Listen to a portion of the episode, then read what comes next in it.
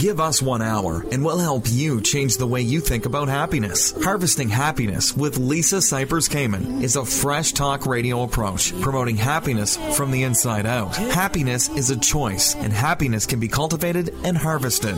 Each week, Lisa shines her light on well being and global human flourishing by presenting a diverse and proactive collection of the greatest thinkers and doers who have devoted their lives to creating a better world in which to live. Lisa Cypers Kamen is a widely recognized applied positive psychology coach, author, documentary filmmaker, and lecturer specializing in the fields of sustainable happiness, mindfulness, and integrated well being. Let's get to it. Here's your host, Lisa Cypers Kamen.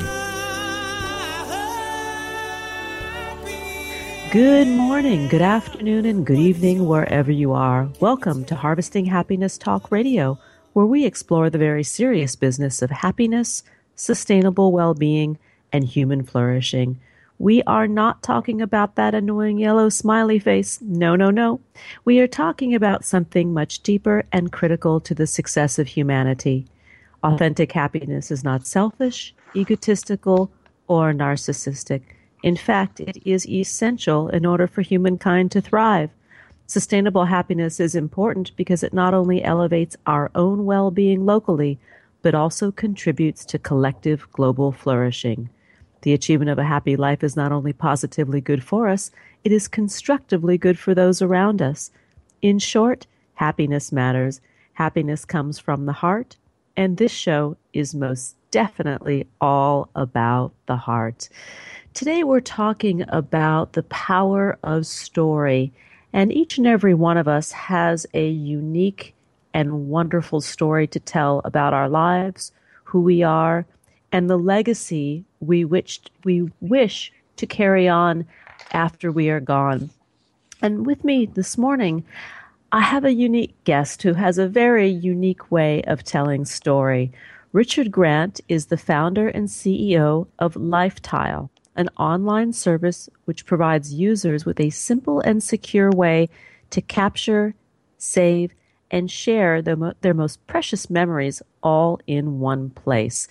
Richard is hugely enthusiastic about his vision and passionately believes that in a world where people are absorbed with capturing the debris of our day to the uh, the debris of our day-to-day lives, Lifetile can help to change the way people capture and preserve their most precious memories online, creating what's known as a virtual shoebox of those memories to share now to serve as a lasting reminder of one's lifetime of achievements. And it's important to note that Richard was inspired to leave a 20 year career in a large corporation to create Lifetile following the death of his father. He vowed that when he became a dad, he would make sure that he was able to provide his children with a more complete story of their lives. So he created a place where our most precious memories could be brought to life and enjoyed for years to come, generation by generation. He describes his journey as an entrepreneur as the most incredible, exhilarating roller coaster of his life. Richard is married with three kids, and those three kids happen to be three and under. Welcome. Thank you very much. Yeah, that's a that's quite a, a, job description right there. Those three kids under three, I think. it really is. Yeah, uh, we've got our hands full with them, but they're they're fantastic. They're great, great fun. Indeed. Um, tell us about Lifetile and how it differs from the traditional or what we've come to know as traditional social media, because it's very, very different, the environment that you've created. It is, yeah. I mean, I think there's three things that are fundamentally different um, around because of uh, through through Lifetile, and the first one is that most of the products and services that are online nowadays are about our throwaway memories and experiences. And you mentioned this earlier at the start of your show. It's about the day-to-day debris of our lives, and trying to share everything with everyone. And I think that people are starting to move away from that, starting to think about things that really do matter to them and smaller groups of people. Uh, the other thing I think is really important is that phones and technology nowadays enable us to capture thousands and thousands of images, and yet we don't engage with them. We, have all got 5,000 photos on our phone, uh, but we don't look at them. And I remember reading a great story in a psychology magazine that was um, by somebody who said if we don't actually look at the photos or look at videos, we don't really have a memory. We don't really engage with those.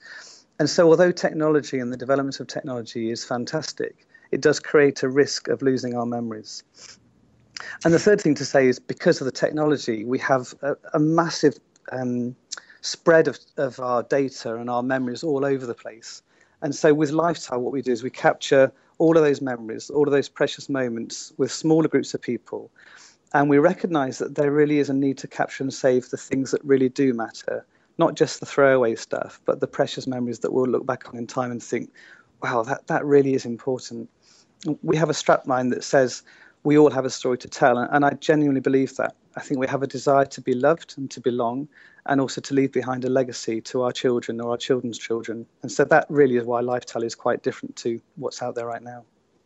What I love about this product, because I have noodled around the website, that's actually how I, I found you, was just by trying to figure out how people are memorializing their stories digitally. And it, it seems to me that, that, that Lifetile helps you create or organize and create this digital scrapbook, if you will. Yes. Talk a little exactly. bit about the structure within Lifetile, like how somebody would come into it and work, begin to work with their photos and work with the milestones and timeline of their lives. Well, it's very simple to use, and that's the first thing it has to be. And so you can simply take a photo and then add it to one of your events in your in your Lifetile. And so what you create is a a, a chronology of the events that in, are in your life. And I think that one other element to mention that's really important is the ability to share with different people. So for me, a lot of these memories are my private personal memories. They're kind of an online diary, if you like, and no one else can see those. But there are other things that I want to share with other people, my family and my friends. And there is an element of public sharing as well. So um, hopefully, we'll talk a bit later on about a chap called Brian Bird, who is a, who was a, a, Second World War Spitfire pilot, and he was determined to share his story with everybody so that we wouldn't lose that social history. So I think you can create events and you can allocate them to private or shared or public, and and you can very simply add photos. But at the same time, it's not just a photo sharing app. You can add in the memories. So what was happening at that time? what was so funny about the event or what was so emotional about the event that happened, um, and and just add a real richness to it. So some people have said, well, isn't that a bit like Facebook, or isn't that like I've got a file structure on my computer, I can do that anyway. And I think Facebook, it's about everything. You, you capture everything, and they really throw away things like I'm having a bad day today. Here's a here's a photo of my cat, you know that sort of stuff. Whereas these are the things like the first walk of my of my daughter when she first started to walk, or my son Max his first smile, those sorts of things that you just never want to lose those those precious moments. And so as I as I build that Lifetile, I can then scroll back through my my life and I can see photos of my dad, for example, when he was a few weeks old, or photos of me when I played for the school football team, even though I was dreadful. Um, and then more recently, you know, the family family um, holidays and so on. What I love about Lifetile is that one can create this digital memoir. So it's not just the photos, as you mentioned, but the ability to create almost journal like entries. So if one were beginning to create a diary, you know, maybe for a teenager, this is, I could see where this would be a great project for school kids to start getting involved with, to j- journal about those those moments, you know, and it, because we know that so much of our happiness is also created by memory making, you know, how we remember what has happened, you know, yes. and recalling those memories. And I see there's an opportunity for this greater picture, you know, in the theme of the show of storytelling to come through a Lifetile yeah, you've hit the nail on the head there. Uh, we've recently had some conversations with um, a university in Ireland and also a primary school in the UK, uh, and they've they've recognised the same thing you've talked about.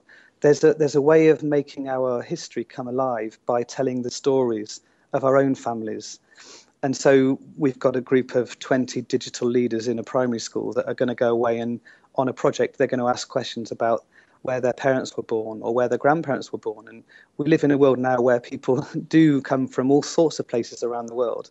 So by doing those projects, you actually make history come alive because it's about somebody that you know. and you make geography come alive because you're talking about locations around the world.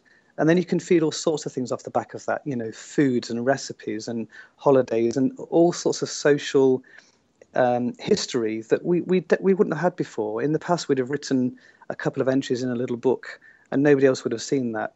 Now you can capture it on here and you can share it with your colleagues or with your friends. And of course, the idea would be to share it with your families as well.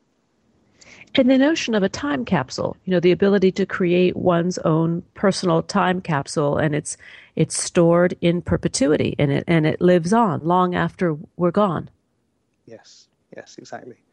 Yeah, I mean, my um, I would do anything to have more time with my father. He, he was the driving force behind this actually, because 15 years ago when he died, I, I suddenly realised that I had no lasting legacy of his. I didn't know what they did, he and my mum did before they had children or where they went. I didn't know where my dad went to school or what he did before he met my mum. And, and I think those things, actually, that I, they're so precious. And, and I think that what this offers is the opportunity to build this stuff up and to pass it on to future generations. The reason I started Lifetile was that when my father died, I vowed that when I had children, I would make sure they knew about where their parents grew up and what they did with their lives. And so when Chloe turns 14, I'll be able to say to her, look, this is the story of your life so far. And hopefully she'll then leverage that for the next generation as well.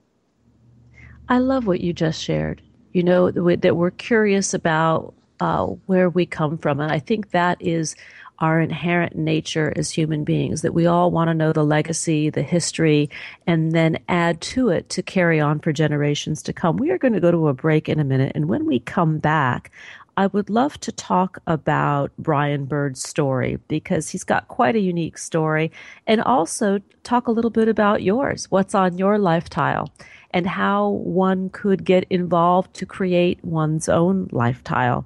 To learn more, please visit lifetile.me. On Facebook, that page is lifetile1 and the Twitter handle is at lifetile with the number one, Lifetile One. You're listening to Harvesting Happiness Talk Radio with Lisa Cypers Kamen and my guest today, founder Richard Grant, uh, who is the CEO of Lifetile.me. Here come the tunes. We'll be right back. We know that life can be tough and that happiness can and does live alongside adversity. We'll be right back to explain how on Harvesting Happiness with Lisa Cypers Kamen. Harvest more happiness by liking us on Facebook at Harvesting Happiness, following Lisa on Twitter at Lisa Kamen, and tweeting us with the hashtag Harvesting Happiness.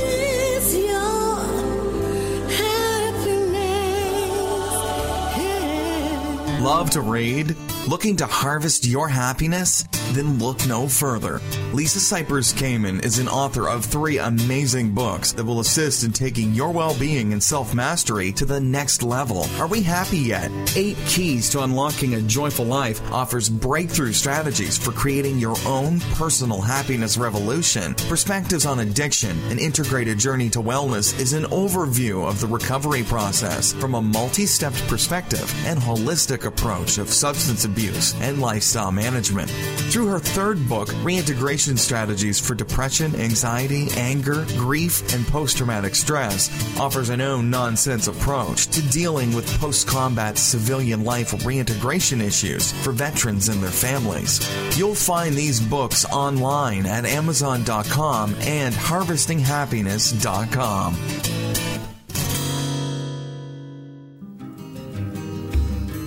Saturday afternoons on 97.5, joyriding the coast with a global vibe, pleasing your ears and inspiring your mind. Quem mostrava esse caminho longe, quem mostrava esse caminho longe, esse caminho Joyriding the coast with me, Lisa Cypers Kamen, Saturdays 2 to 5 on 97.5 KBU, and RadioMalibu.net. Mindful meditative moments are free and relaxing on the spot mini staycation journeys designed to calm the mind and soothe the body from the comfort of wherever you are. No reservations or travel required. Check out the playlists on harvestinghappiness.com and Harvesting Happiness Talk Radio on iTunes and SoundCloud.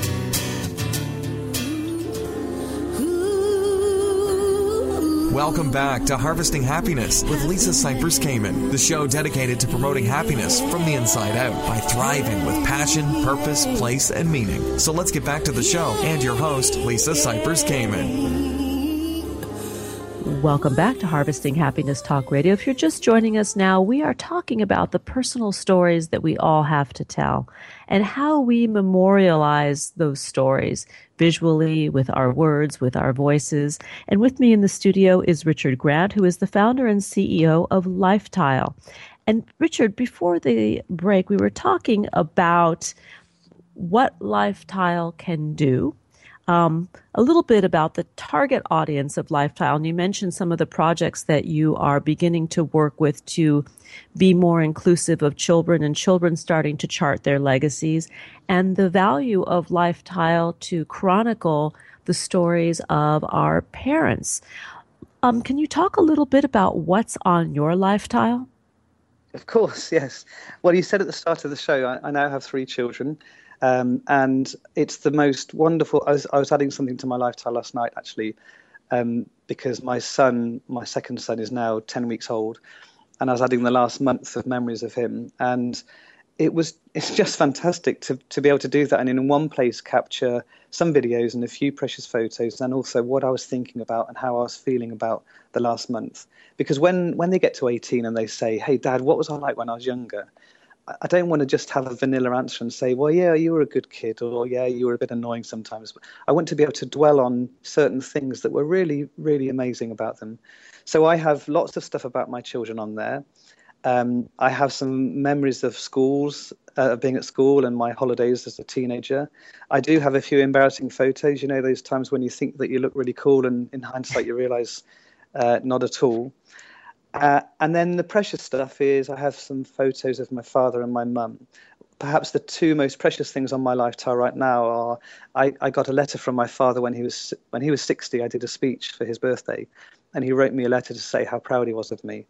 And I don't want to lose that letter ever. So that is scanned and that's on my Lifetile, and that will not go anywhere else. And I have a photo of him at seven weeks old, and um, yeah, I, I would pay hundreds of pounds for that image because that's the only one that I had. So, so those kind of things are on my Lifetile. And then, of course, my daughter's just starting nursery school. We'll start to see her getting school reports. I want to build those things on there as well. And in the old days, uh, this would be something that would be done by scrapbooking, perhaps. And we're now moving into this digital age of storing everything remotely.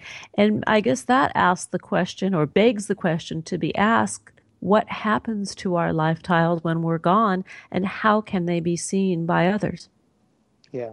Let me start off by saying as well, one of the things that people are sensitive to in this world is storing stuff online in the cloud. They're very, very worried about the security angle. And I can understand that. There's enough stories out there that, that um, highlight the issues around it.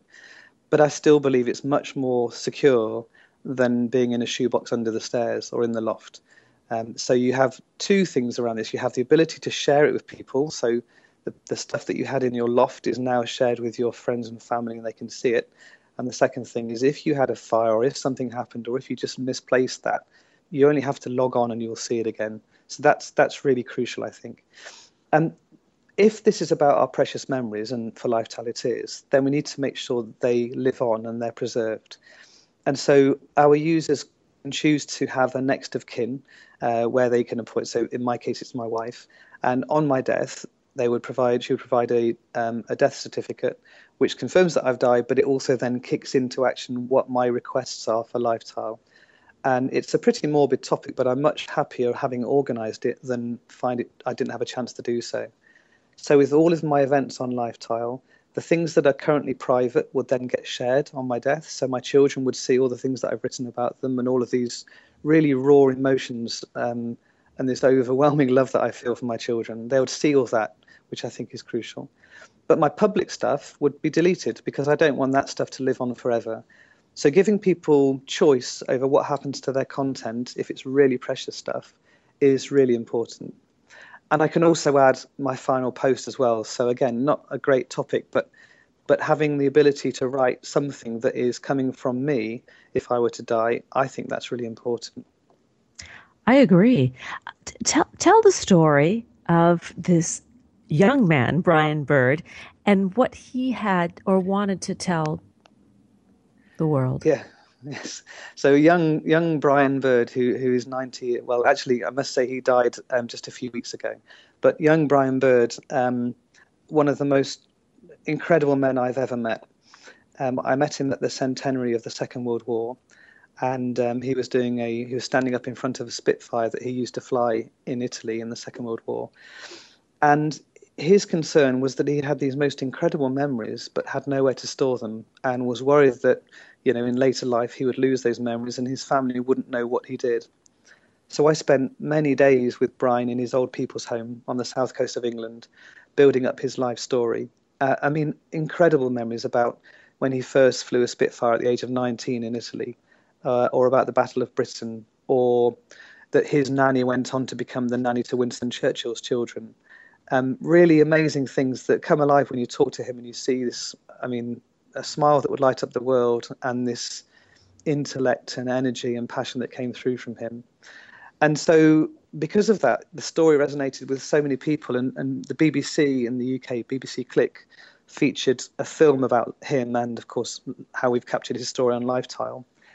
Um, Brian did die soon after the film was made at the age of 90, but actually, I think what's so good about the whole story is that we captured his story.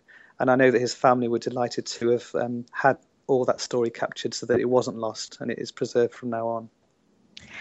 Can you describe your target audience? We spoke a little bit about it, it being used in schools and uh, being projects for young people to get involved with, but there, there, it really is for anybody, I would think.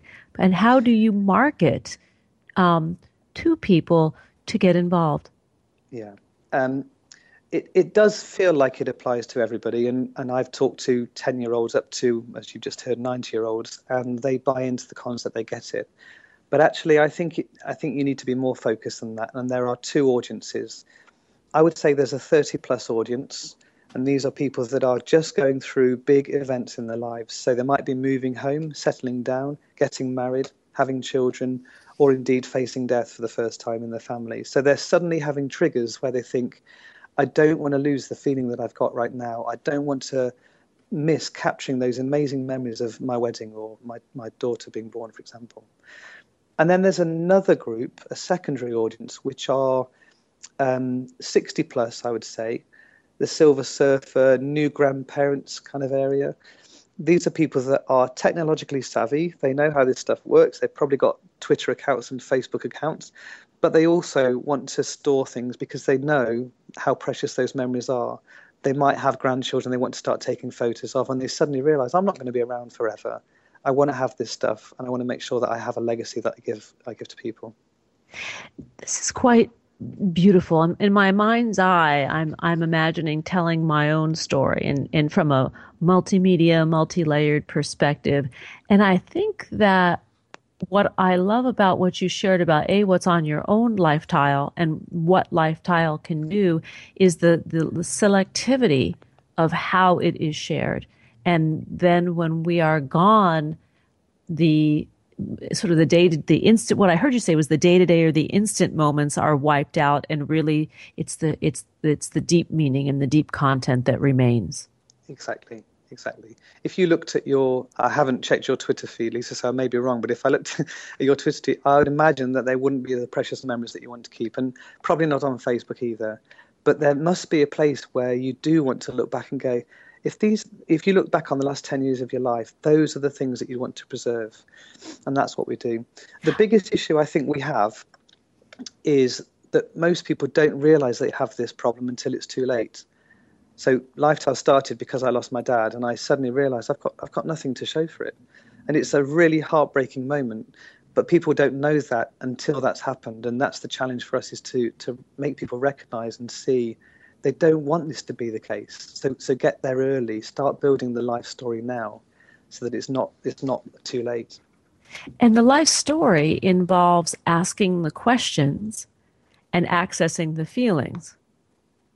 Yes, it does. So there's a not, little bit yeah. of digging, digging, digging deep within ourselves. There is, uh, and you know what? It, some people say, "Well, oh, that sounds like a really arduous task." Well, sometimes it is actually. I mean, if you invest time and energy in something, it's got to be worthwhile doing. So yes, it's very easy to put something that's 140 characters long or to add a quick photo and post it, but it's a bit harder and far more rewarding to capture the stuff where you think, I'm so pleased I've got that stuff. I'm so pleased I've organized that stuff. Uh, and that's what we're really tapping into.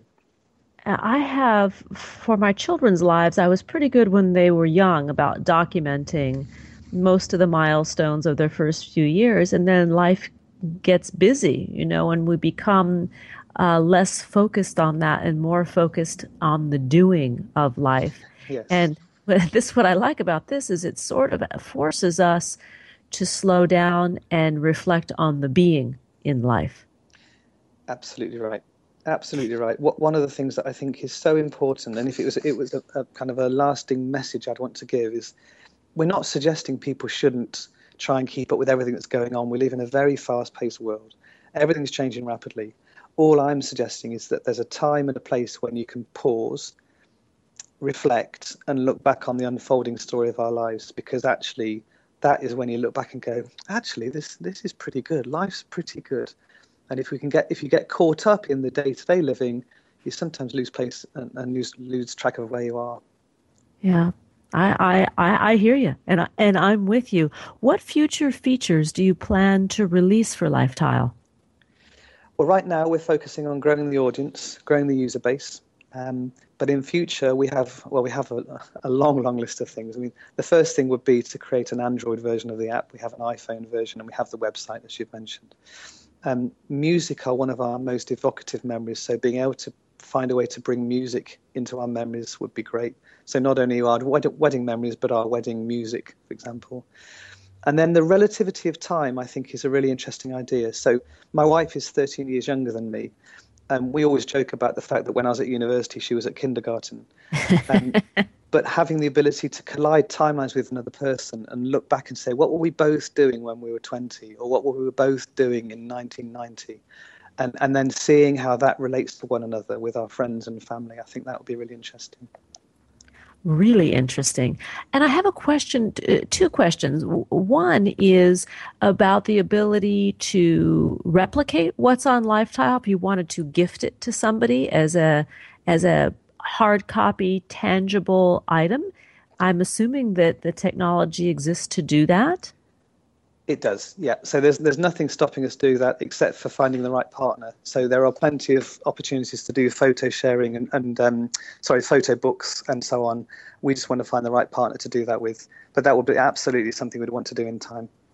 Well, it's more than just the right partner for the photo books. It's if, if one engages on a in a multimedia Lifetile where you've got the video, where you've got the audio with the music. Once you are able to integrate that component, you really can gift someone um, a, a, a, DVD that yes. has this you know, like when I was a kid, I'm going to date myself. It was traditional old fashioned movie camera. And then it became the vogue to transfer everything into a video cassette. And then eh, all of that was then transferred later to DVDs. We would have yes. the ability to gift that or gift somebody an iPad or something that had that loaded in there. Here, this is for you, mom or dad. Yeah you can imagine 25th wedding anniversaries or 18th birthdays, you can suddenly start playing their Lifetile um, and having that in the background as you have a party or whatever. Oh, yeah. I think that's a great idea. It well, it, it's um, like the old-fashioned bar bat mitzvah video. You know, this is your life for the first thirteen years. yeah, that's exactly. kind of what I've had that this vision. You know, but this is much more sophisticated. We are about out of time, and I would love to have you back in you know several months' time. Come back and share with us so we can support you and helping you grow your community. Um, I really, really appreciate you sharing part of your day with us, knowing that you've got such a busy household at this time. it's my pleasure. Thank you very much for having me on. Oh, thank you. Once again, this is Richard Grant, who is the founder and CEO of Lifetile. You can learn more by going to www.lifetile.me. On Facebook, that page is Lifetile1, and that is the number one. And on Facebook as well at lifetile.one. Here come the tunes. We'll be right back.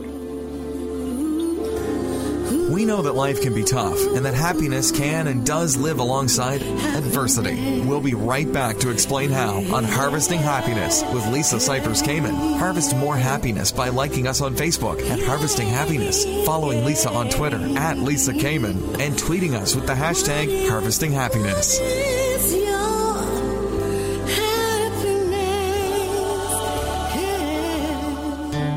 Remember what it feels like to receive a gift? We all know nothing gives happiness like a present, so you should unwrap yours at harvestinghappiness.com and sign up to receive your free ebook, Got Happiness Now, that offers simple, user friendly ways to get greater happiness in your world each and every day. That's harvestinghappiness.com.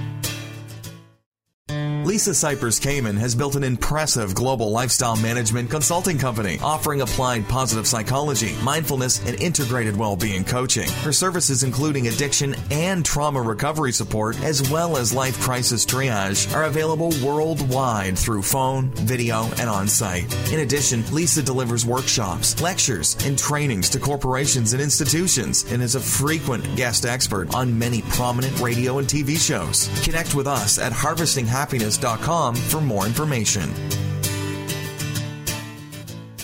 Harvesting Happiness for Heroes is a 501c3 nonprofit corporation offering innovative and integrated stigma free combat recovery services to veterans and their loved ones with programming that focuses on the transformation of post traumatic stress into post traumatic growth using scientifically proven positive psychology coaching tools and strategies that increase self mastery, self awareness, and self esteem to help heal the invisible wounds of war. To make a tax free charitable contribution or to learn more, please visit hh4heroes.org.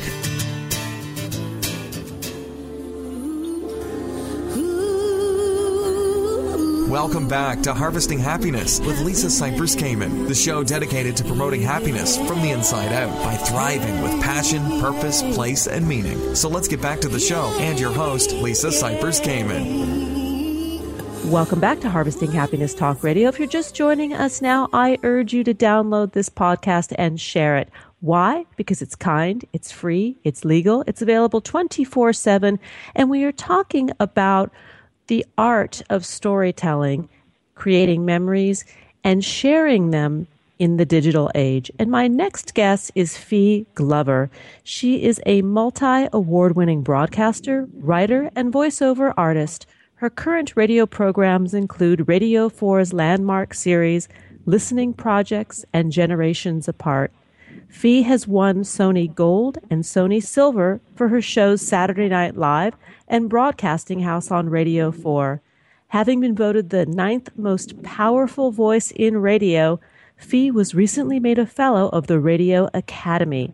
Her work in television included includes Newsnight, and she is host to BBC One's upcoming 24 Hours in the Past. Welcome, Fi.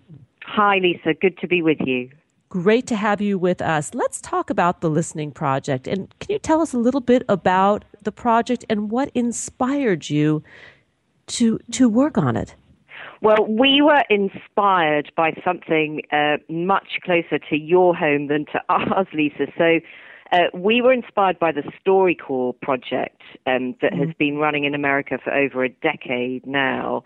Uh, collating these conversations between people who know or care about each other, talking about something that matters to them.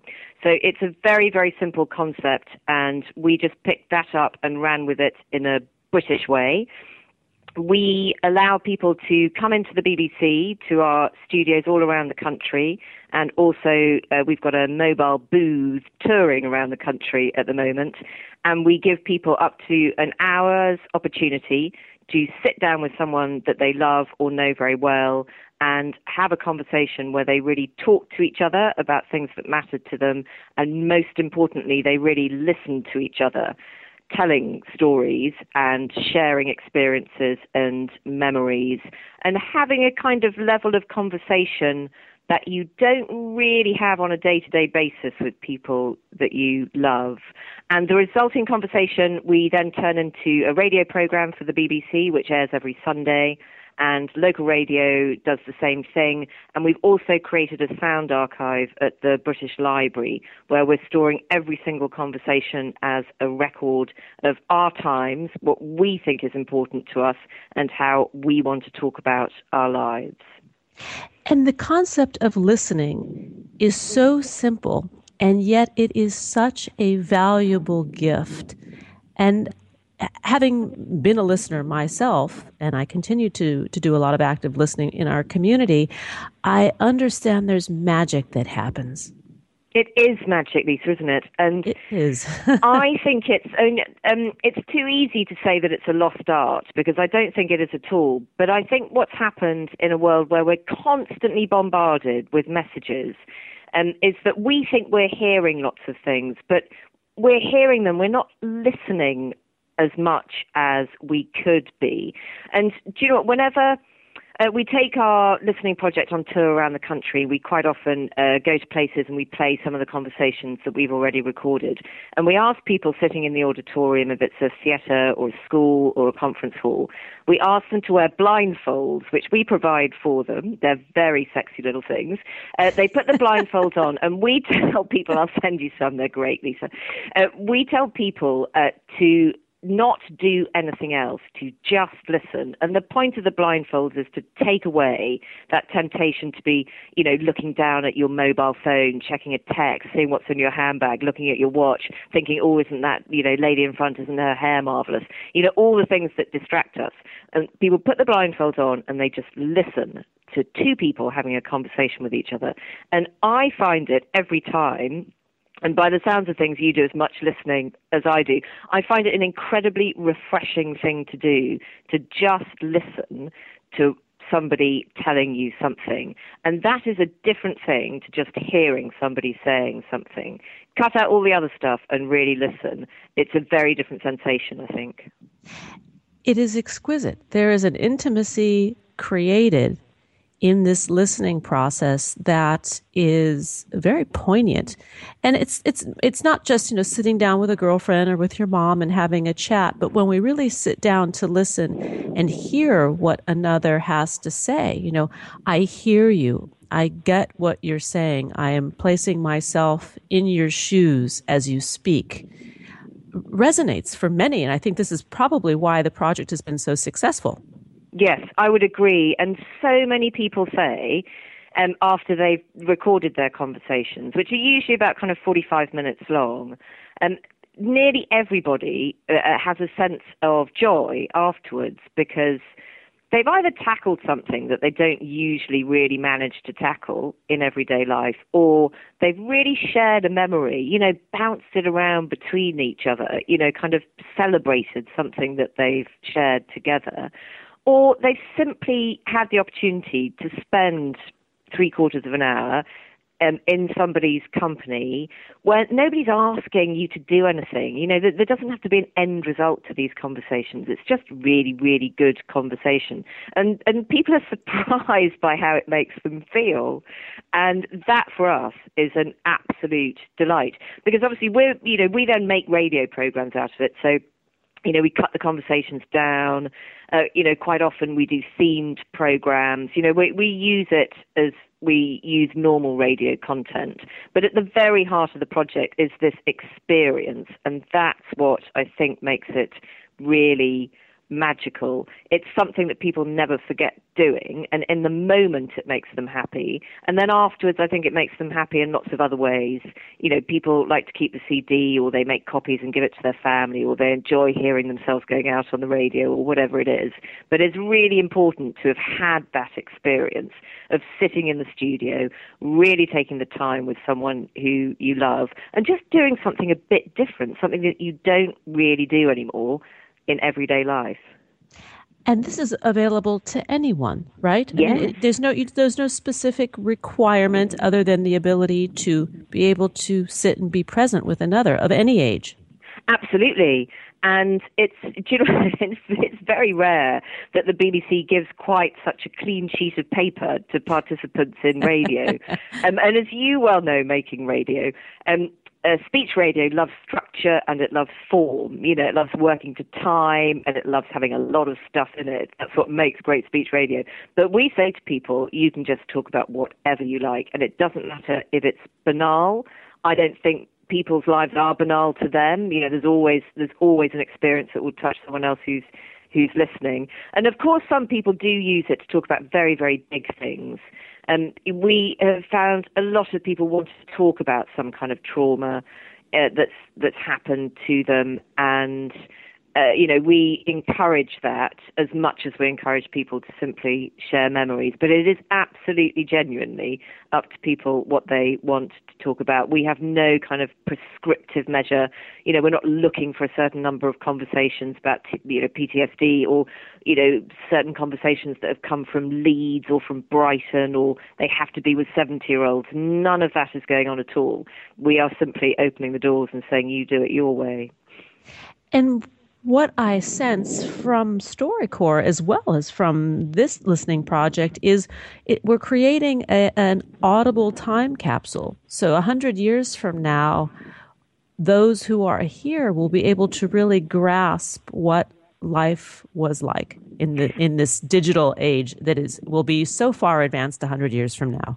Absolutely. And you know we've got no idea what that world is going to look like have we? I mean if you think about how much change we've all embraced in the last 10 or 20 years, you know, it's impossible to know what the horizon looks like actually to the next generation.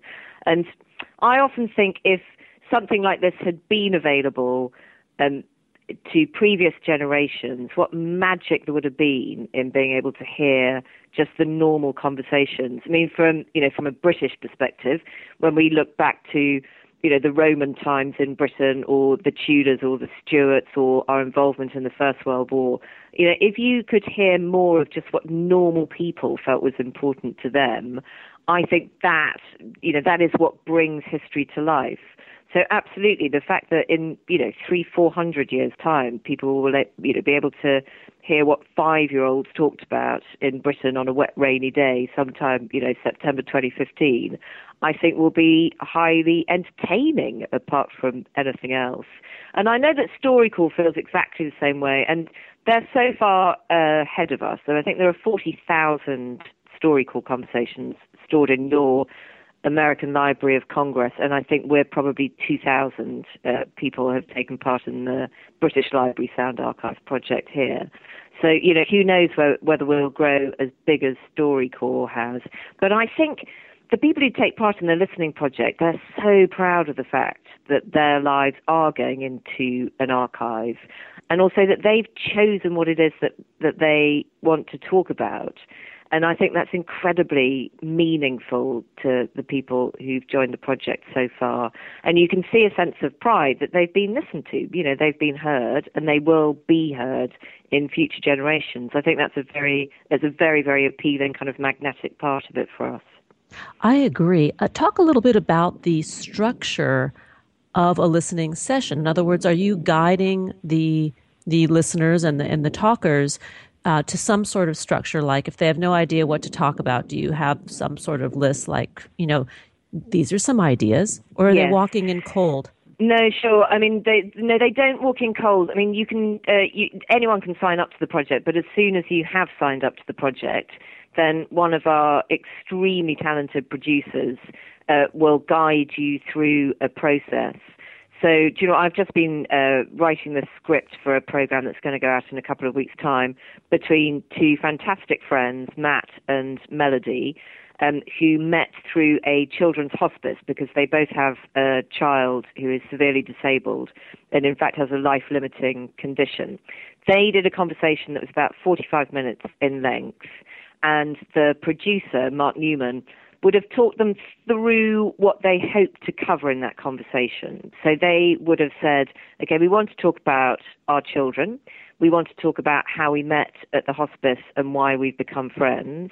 We want to share something that other people don't understand about being a parent to a disabled child. And we also uh, just want to kind of say say thank you to each other actually for being there and for being understanding. So there would be that kind of structure and layout to a conversation. But of course, in 45 minutes, you know, there are loads of other things that pop into that. And they have a very funny conversation about uh, things that are good to watch on the BBC um, and the fact that Sky uh, shows The Simpsons. Um, and, you know, the conversation veers off into these other little bubbles all of the time, which is what is completely fine by us. I mean, for some of the conversations where people, you know, they want to talk about something enormous. Um, we had one couple, Brian and Valerie. Uh, Brian had a really severe head injury. He had fallen through a ceiling uh, when he was on a job as an architect, and he had a frontal lobotomy. And he had had a very, very difficult time, and his wife had had a very difficult time, you know, dealing with those kind of consequences. So they went into the project wanting to talk about all of that, and the producer absolutely made sure that they both knew that they were going to talk about that. They both knew that they were going to talk about how difficult their marriage had become. They wanted to talk about Brian's drinking, which had been a problem. So the producer makes sure that everybody in the room is going to be aware of the questions and aware of the areas that are covered. But actually, if Brian and Valerie hadn't managed to talk about his drinking because it had been too painful or whatever, then the producer does not force that as an issue. It's still very much up to people how far they want to go with these conversations. But I have to say, actually, Brian and Valerie's in particular uh, was one of those extraordinary conversations where, in fact, being together in a room, just listening to each other, Brian, for the first time ever, said sorry to his wife for all wow. of the things that his drinking had put her through. And she had been waiting for that apology for years. And it was just the magic of the microphone, the fact that they'd taken time out to do it, and that they'd thought about what they were going to say to each other that made that possible. Um, and there is an alchemy, I think, in shutting the studio door and having it kind of laid out in front of you what you're hoping to get from the session that enabled them to do it. And, and listening to it, it, I mean, it just brings tears to your eyes every time. It's a very meaningful conversation, that one. We are going to need to take our exquisite conversation for a quick break. And when we return, we're going to carry on the conversation with Fi Glover of Listening Project. To learn more, please visit figlover.co.uk or visit the BBC at bbc.co.uk slash radio 4 slash features slash the hyphen listening hyphen project. Here come the tunes. We'll be right back. We know that life can be tough and that happiness can and does live alongside adversity. We'll be right back to explain how on Harvesting Happiness with Lisa Cypers Kamen. Harvest more happiness by liking us on Facebook at Harvesting Happiness, following Lisa on Twitter at Lisa Kamen, and tweeting us with the hashtag Harvesting Happiness.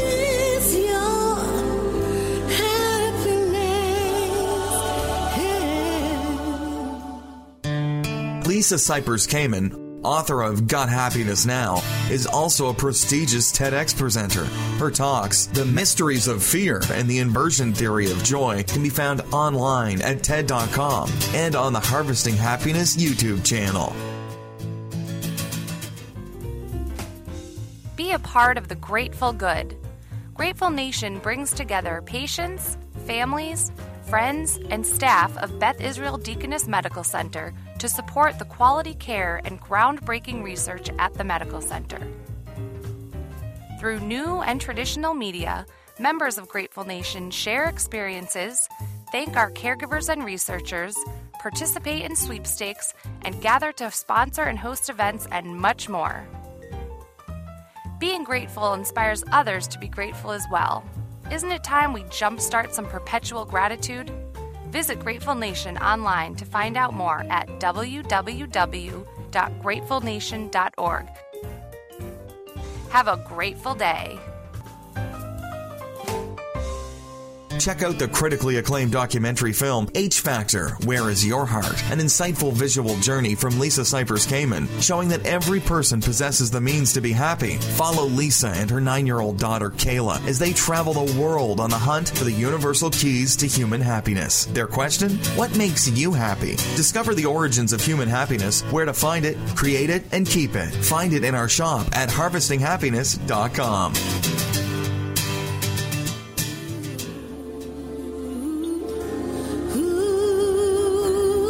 Welcome back to Harvesting Happiness with Lisa Cypers Kamen, the show dedicated to promoting happiness from the inside out by thriving with passion, purpose, place, and meaning. So let's get back to the show and your host, Lisa Cypers Kamen. Welcome back to Harvesting Happiness Talk Radio. We are talking about the art and beauty of listening with Fi Glover, who is working on a project called The Listening Project. She is an award winning broadcaster, writer, and voiceover artist.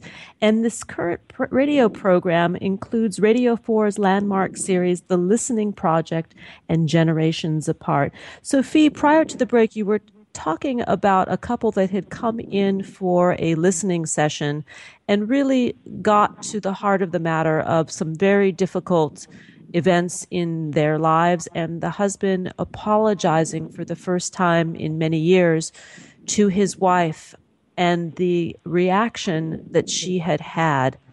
And I think really what this speaks to is this sacred space that is created when we get into this listening mode that the listening project is meant to elicit between people. I think so too. And I think it's where do you know what? It's where the radio studio becomes a very special place. So we record our conversations in local radio stations around the country and also in a specially made kind of pimped up caravan, although we don't like to call it a caravan, it's our it's our mobile recording studio, the Listening Project booth, and very occasionally, if needs be, the producer will go to somebody's house. But what we're always trying to do is say, this is an opportunity that might be a once in a lifetime opportunity, actually, to talk on a really different level and to listen on a very different level. So we do a lot of stuff with our participants before they have the conversation where we ask them to really give it some thought. What would they most like the person in front of them to hear? What would they most like the, the person they love or care about to really listen to? And then to give exactly that kind of respect and space to that person to do the vice versa. And I think it's a very simple concept, and everybody grasps it actually. Um, you know, we, we, we don't have conversations where people just sit there and kind of go, "Oh, I've you know I've run out of things to say. You know, why, why don't we you know uh, pop out and do the shopping?" We, it just doesn't happen because people totally get what you mean. You mean taking it to a different level, uh, speaking from the heart and really taking the time to understand what somebody is saying to you. And I think, especially in families, that we adopt a way of talking that is kind of, it's like walking around the room avoiding the furniture, isn't it? You can have these enormous things, enormous things in families that everybody learns to avoid because you wouldn't be able to have a highly emotionally charged conversation with everybody every day. That's just not how life operates. We all need to just have a shorthand. Uh, we don't have the time to examine every single emotion that pops up. So we learn to kind of do the dance. And that's fine. That's what gets us through. I'm a big fan of that myself. You know, living in a, a large family, and I have I have children. You know, who are still living at home. So I totally get that. But equally, it's quite good sometimes to just sit down on that piece of furniture, you know, just give it a bit of a squidge and a squash and see how it feels.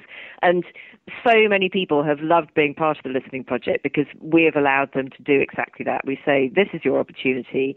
You know, talk about how you felt when your parents got divorced. Ask your mum, you know, what she meant by doing this, that, and the other. And because it's a very kind kind of place, it's not therapy, there's no solution being offered. It's just an opportunity to chat. I think people really step up to the mark. They totally get what it's about. And, you know, the results have been, you know, just delightful to listen to. And actually, that is the other key thing. You are, you want other people to hear your experiences.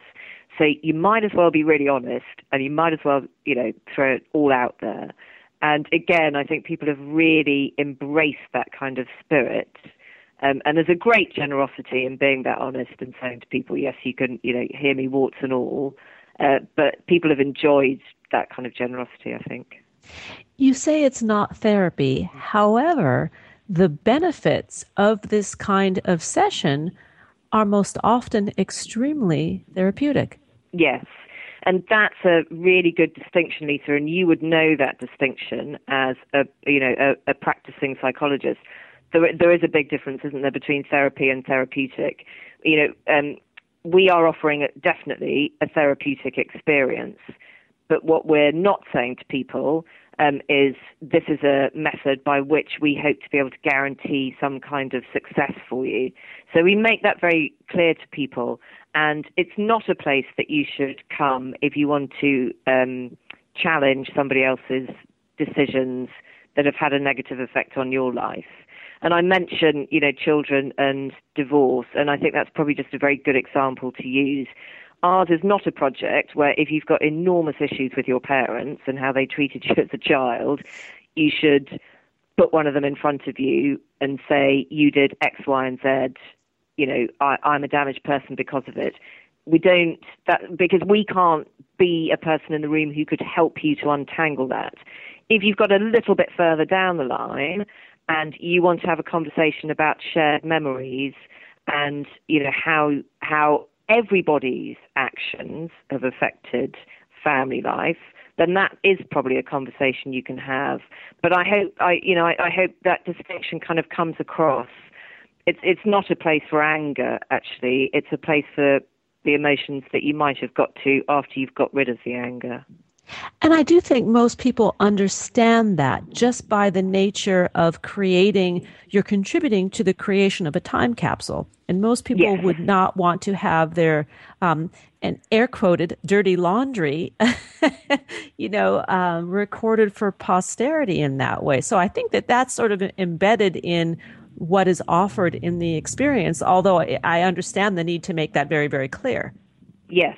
Oh, no, definitely, definitely. And because you know the not not every conversation uh, will get played out on the radio just just in terms of sheer numbers. But the conversations you know they all stand a very good chance of of being part of the program that we do on radio 4 you know and that's got millions of listeners. So you know you're right. You you you have to be very aware of the fact that millions of people might then hear your story. And i mean as yet we've not had any ghastly conversations, you know, where people have had to be prized apart before the 45 minutes is up, which is not to say that at some stage we won't. But I think you're right. I think people totally get the fact um, that all of this is going to be witnessed and then it's going to be kept for posterity. So you have to be in a place where both people are going to really enjoy the experience. I think that's the point. We are nearly out of time, but I want to thank you for creating this project because as I see more and more of these kinds of initiatives coming up around the world, it reminds me of the importance of being listened to, being heard, being witnessed, and appreciated for just our presence when that in fact truly is the gift. To learn more about Fi Glover and the beautiful work that she's doing, please visit figlover.co.uk or visit bbc.co.uk slash radio 4 features slash the hyphen listening hyphen project. And you can connect directly with Fi Glover at Fi Glover on Twitter. Here are a couple of thoughts before we part. Happiness is not a destination. It cannot be bought, sold, or traded. Happiness will never invite you to the party. It simply comes down to a choice to show up each and every day in the world with passion, purpose, place, and meaning. Thanks for joining us on Harvesting Happiness Talk Radio. This is Lisa Cypers Kamen and my amazing guest today, Richard Grant and Fi Glover, wishing you kind thoughts, kinder words, and the kindest of actions. Until next time, remember, happiness is an inside job. Happiness is your inside job. And a quick shout out of thanks to our producers who make us shine each and every week. We appreciate you. Go out and make it a good one, and we'll see you next week. Thanks for joining us on Harvesting Happiness Talk Radio with Lisa Cypers Kamen. Join us each and every Wednesday for a brand new broadcast and continue to harvest your own happiness anytime from the comfort of wherever you are with hundreds of free downloadable podcasts from our libraries on iTunes and SoundCloud. To learn more about Lisa's global practice as an applied positive psychology coach specializing in lifestyle management as well as addiction and trauma recovery services, please visit harvestinghappiness.com. Spread more joy by liking us on Facebook at Harvesting Happiness, following Lisa on Twitter at Lisa Kamen, and tweeting us with the hashtag Harvesting Happiness.